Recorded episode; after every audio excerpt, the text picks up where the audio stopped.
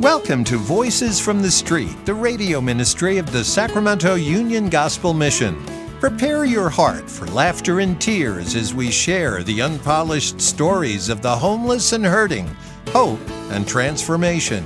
Here is your host, Director of the Union Gospel Mission, Pastor Tim Lane. Well, I'm glad you guys decided to join us again. Last week I had my good friend Tom Mooney on, who's chaplain out at the mission and has been there for over 20 years. And so we had a pretty good discussion last time. We talked about a lot of things that people may not understand, including the fact that there are reasons that we do and don't do. Oh, for instance, like we talked about tents. We don't hand out tents because we don't want to minimize the opportunities to tell people about Jesus Christ. we certainly want to feed them, clothe them, house them in the wintertime, do those things. But uh, we don't want to make homelessness so easy that it gives them no incentive to try to get help or get off the streets. The streets, regardless of whether you got a tent or, or whatever, that is not the place that we should be living day by day without any point to it, not working, not doing anything productive. Uh, and of course, if you're a believer in Jesus Christ, there's really no place for you to be accepting uh, where God has placed you. And that includes a job. Uh, uh, doesn't matter how fancy a place. But regardless of that, I was also talking to one of our chaplains, Victor, today as I gave a tour. And one of the things that we you really need to have as a heart measure to work at the mission, to volunteer at the mission, is that you are dissatisfied with people not knowing who Jesus Christ is. You reach a point where you see people who don't know Jesus as Lord and Savior, and you know that their eternal destination is hell and if you can, if you're okay with that, if you just can look at people and say, well, I got my ticket punched for that, then there's something wrong with your walk with Christ because you should look at every single individual as as either a, a brother and sister in Christ or a lost person that needs to hear about uh, your faith and about Jesus Christ. So, Tom, uh, we were talking uh, last week a little bit, and we kind of got sidetracked, which is fine. I always figure God is sidetracking us. But we were talking about the fact that over the course of years, there's been many men that have come on the program, and then they have decided, despite everything that they heard, to go back out, walk a path that led not only to the destruction of their body, and but we don't know uh, where their spirit was either, right? That's right, Pastor. If you remember, uh, one of our guys, they found his wallet out in the desert, and that gentleman is no longer with us either. That's correct. So many of them. Yep. So many of them have died in their addiction. They heard the words of Christ, but but their sin nature and their weakness dragged them out and and and they died in their addiction. Uh, it's it's so sad because when you come to the mission, uh, you may not understand it when you get there, but we promise to love you. Mm-hmm. We promise to to be devoted to your well-being. We promise to care for you. And when they walk out for whatever reason, that doesn't change. We love them just as much maybe even pray for them more. Oh yeah. Than than when they were here, and and when they go out and and they and they fall in their uh, addiction, uh, all I can say is that we're wounded. Yeah. Uh, I remember one of the guys who got chance after chance after chance, not just from us, but he would violate the law They'd drag him into court. They'd be angry at him. And he would say, Well, I'm not going to do it again. And I had never seen a guy get so many reprieves from a judge. Well, that all ran out on him. And uh, he continued to play those games. And now my understanding is he's no longer here, that he also died. I remember when the parole officers came to pick him up and they were so angry because he had decided he'd wait till after hours, violate the distance of his parole because they have a perimeter, and uh, and then call up and leave a message saying, "Oh, by the way, I have to go outside the circle." It would have been one thing if he'd have asked his parole officer, but he decided to violate it and then make it as if he couldn't get a hold of him. That was the last straw for the parole officer when he showed up with four or five other parole officers. But even at that, he wound up getting back up, not serving the time that he was supposed to, and he didn't learn from it. He died in his addiction. He died in his addiction. Uh, it's it's a it is such a sad thing when people are given so many opportunities. Don't misunderstand. We as believers are given opportunities all the time, and we violate too. But you know, to just walk away and ignore the salvation that Christ offers is how can you even say you ever believed? I know, Pastor, and that's the that's the deceitfulness of sin. That's right. They think they need what their life used to be about, not what their life is about. The Bible says that a dog returns to its vomit. Yeah, uh, that's exactly correct. And and you know, Paul David Tripp put it keying in on what the Bible says that we have a, a want. And then we think our want becomes a need. And then when they we have that need, we believe we can't live without it. And then if God doesn't give it to us, we start to blame God. And what does the Bible tell us? That where do where do quarrels and things happen among you? And it walks down that very list of of you turn what you want into some overwhelming need and then worse, it does bring death because you start to worship the thing you're following. It all comes back to idolatry, doesn't it? Every time. It all comes back to idolatry, which is why God identified it as deadly from the start. That's and, right. And it works through churches and it works through Christians, and Yep. we have to guard our hearts. Yeah, that's exactly correct because the bottom line comes down to people will say to you, if you do a sermon and you've done many on them on idolatry, the common person sitting out there will go, well, this isn't for me. I don't, I'm not an idolater. I don't worship a golden calf. Really? Hmm. Maybe we should examine what worship and what idolatry really is. So, you can't ever make it to church because you got to make more and more money.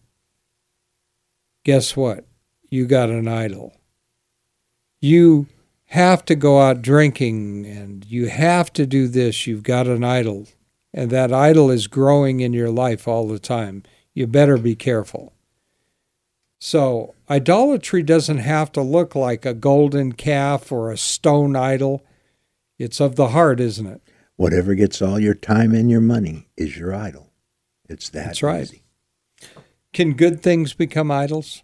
Absolutely. In fact, they're more dangerous than than bad things. A, a home, a wife, children, a job, uh, production, anything can become an idol because of our sin nature. The only thing we do well is make idols.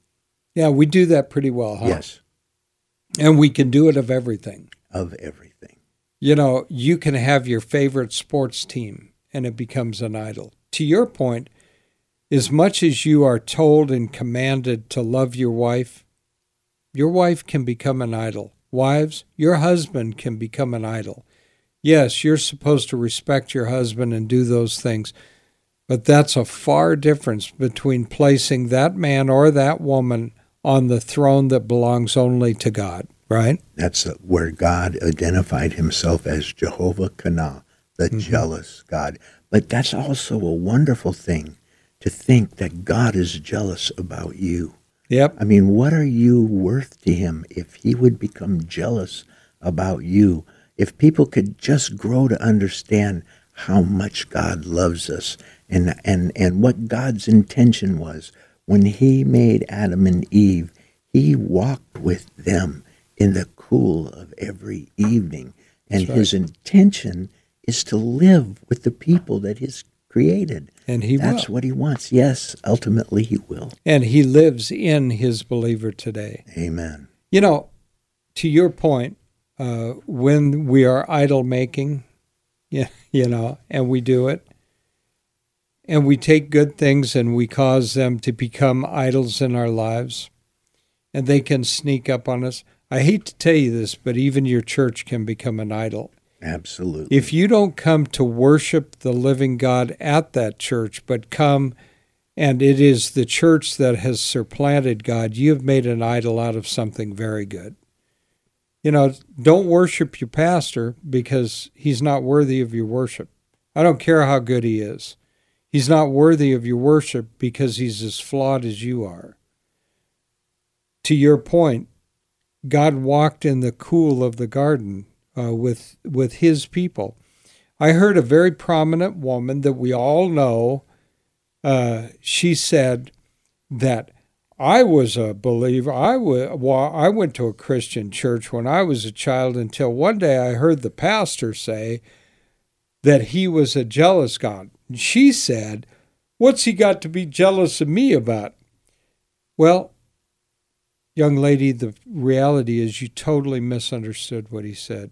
You totally listened to the words and never got into the depth of the meaning. What you said is absolutely correct. To think that God would be jealous not of me, but for me. Okay, so if I'm married, my wife went home to be with the Lord, as did Pastor Tom's. But if you have a wife or you have a husband and somebody were to come in between that relationship, if you're not jealous of that, there's something wrong with your relationship. I am not going to allow another man to come in between my relationship with my wife. I don't, I don't have a wife anymore, but you know what I mean. And so now turn that around. The omnipotent, omnipresent, holy God loves you so much, he says, I'm not going to share you with another idol. I want your eyes on me. That's right. So, not jealous of you, jealous for you. Beautiful, isn't it? Yeah, it is beautiful because to imagine that God would love me in a, a whole greater way than I can love anybody else, uh, that's an amazing thing, isn't Oh, it? wonderful is love like this. Yep. Yep. You know what? Uh, that's why I tried to explain to somebody that I know very well uh, that, you, you know, I said, quit. Quit thinking about the differences in our denomination at this point, but just let me ask you a question. What are you relying on for your eternal salvation? Is it something of stone? Is it a rock? Is it a piece of wood? Is it a person? Is it anybody besides Jesus Christ? And I said, Is it religion? I said, Because religion, to Tom's point earlier, religion never saved anybody, only relationship with Jesus Christ. And so, so what are you relying on? Because I got news for you. Somebody else is not going to be able to pray you out of hell or make amends for you. And you said this earlier too. We have a great high priest that intercedes with us before the Father. Hallelujah. And when the devil declares us guilty, he declares us righteous. He not only forgave us, he took his own righteousness and imputed it to us. Isn't that That glorious? is amazing. There is therefore now no That's right. condemnation for those who are in Christ Jesus. Mhm. For the law of the Spirit of life in Christ Jesus set us free from the law of sin and death. For what the law could not do, in that it was weakened by the sinful nature, God did. That's right. God did what we could not do through religion, and He gave us a righteousness, even the righteousness of Jesus Christ. Yeah, and when you take an amazing individual, but human, like Paul, mm-hmm. the apostle, who says, in essence, the things I want to do, I do not do, but the things I do not want to do, this I do. Oh, who will rescue me from this body of death? And we go, yeah, that's a good question. Well, Paul doesn't usually just leave us there, so he answered it. So, how was it? What that ending statement, oh, who will rescue me from this body of death? Oh, wretched man that I am. Uh-huh. There is therefore now no God. It's through Jesus Christ. That's right. That's what it says. Through Jesus, through Jesus Christ, Christ. And then rolls into the great uh, Romans 8 1. Oh, absolutely. Uh, that's why we said earlier on the last show that when you come to Romans 1:16, well, I'm not ashamed of the gospel because it is power unto salvation for all who will believe, for the Jew first and then for the Gentile, right? It's wonderful. It's rest. God calls us to come and rest. Religious and religions tell us come work harder, do more, bind yourself to God. That's right. Feel guilty if you're not doing your best.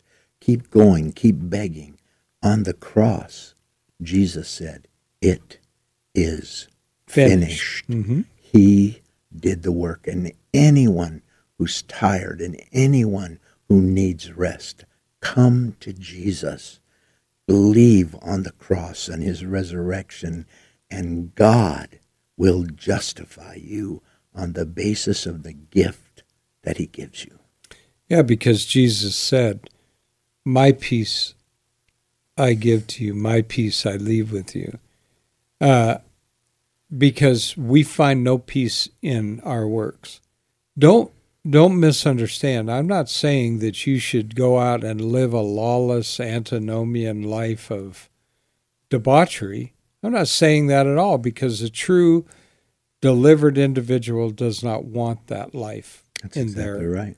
They may struggle with sins that eh, that they've practiced for years, but the new heart doesn't want that. That's why Paul said, "I, you know, I don't even condemn me." I love the way I love the way John washed it out. Who are the wicked? They who do wickedly. Yeah, it makes sense. yeah, yeah, yeah, and you know, it's funny when people are always telling me, well, we're all God's children. And I tell them, well, no, we're really not all God's children. We're all God's creation. Only when you come to a saving knowledge of Jesus Christ do you become his child. He said, well, God loves. He there's no room for hate in him. There's no room for for hate as you understand it, or I do maybe. But he said, God hates uh, wickedness and those that are evil and those that do evil. And did you know Jesus bore the hatred of, of all God, mankind, of God against sin? On the, the wrath cross, of God, yes. The, the, the righteous indignation and wrath of God was poured out on Jesus. He took our sin and gave us, who believe, his righteousness. Amen. It's not our own righteousness. It's something you can rest in, something you can agree with God. Yes, God, it is finished. You have finished my salvation. You are the author and the finisher. Yeah. Yeah. And uh, that is exactly correct. And so we just need to understand that within ourselves we have no capability. Like you said, I heard a very prominent religious person that has died, and she said, I hope that I have done enough good works to merit heaven. And she's done tremendous good works. But the reality is, if she was sitting in front of me and asked me that, I'd say, Well, I got good news and bad news. The bad news is, no, you haven't earned, you haven't done enough good to earn salvation. The good news is that's not what it takes to earn. You don't earn salvation. One of our guys came up to me and he said, I think he was trying to, I don't know what he was trying to do, but he said, So, do you believe that uh, the walk of faith is a meritocracy? I said, No, no. You don't? I said, No, of course not. You don't merit your salvation.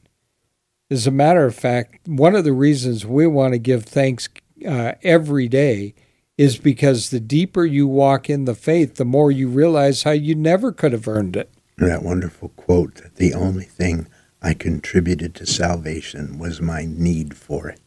yeah. Well, that's true. Huh? That's true. Uh, and in that same thing, if you think that God's dependent on your works, you got to remember that one of the other saying was uh, that the only thing made by man that's going to be heaven is the nail scarred hands, because you you you know, okay, God, you can start me, but I'm going to finish me. No, you're not. No, no, you're not, because if you're going to do that, you're not going to finish. And yet the Bible tells us very clearly, and I believe in the perseverance of the saints, that those that are called by God will continue to persevere, even if they walk away for a season. And I'm not talking about renouncing God, I'm talking about living in sin and doing something. They will come back if they are truly born again.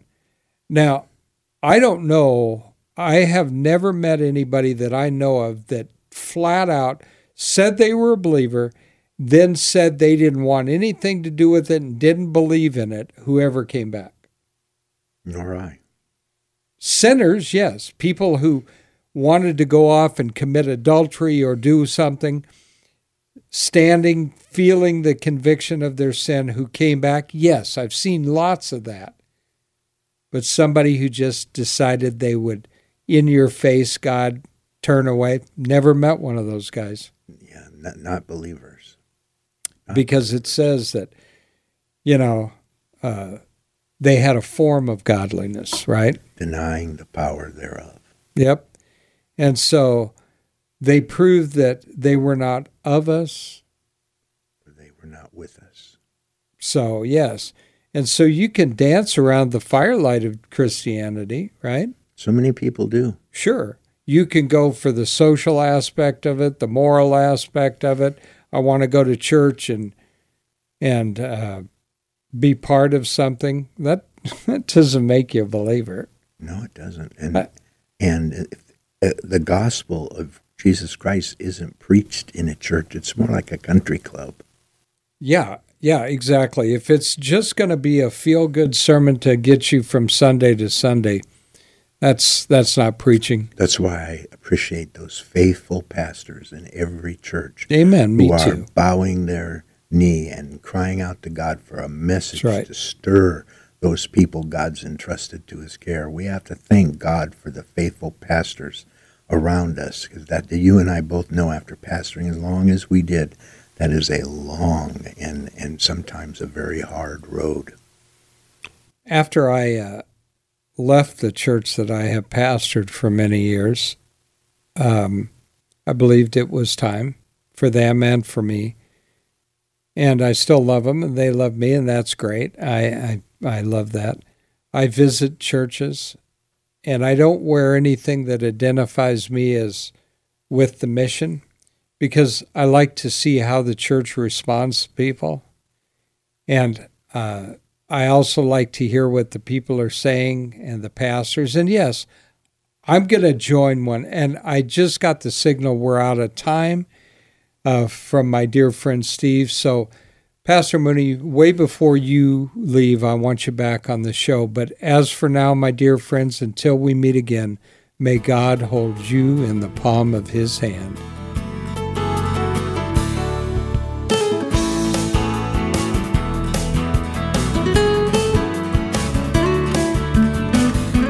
Been listening to Voices from the Street, the radio ministry of the Sacramento Union Gospel Mission. If your heart's been touched and you want to know more about the work of the mission, log on to ugmsac.com, ugmsac.com. To donate clothing, food, time, or financial help, call 916 447 3268. 916 447 3268. Thank you so much for listening. Join us again next week at the same time for Voices from the Street.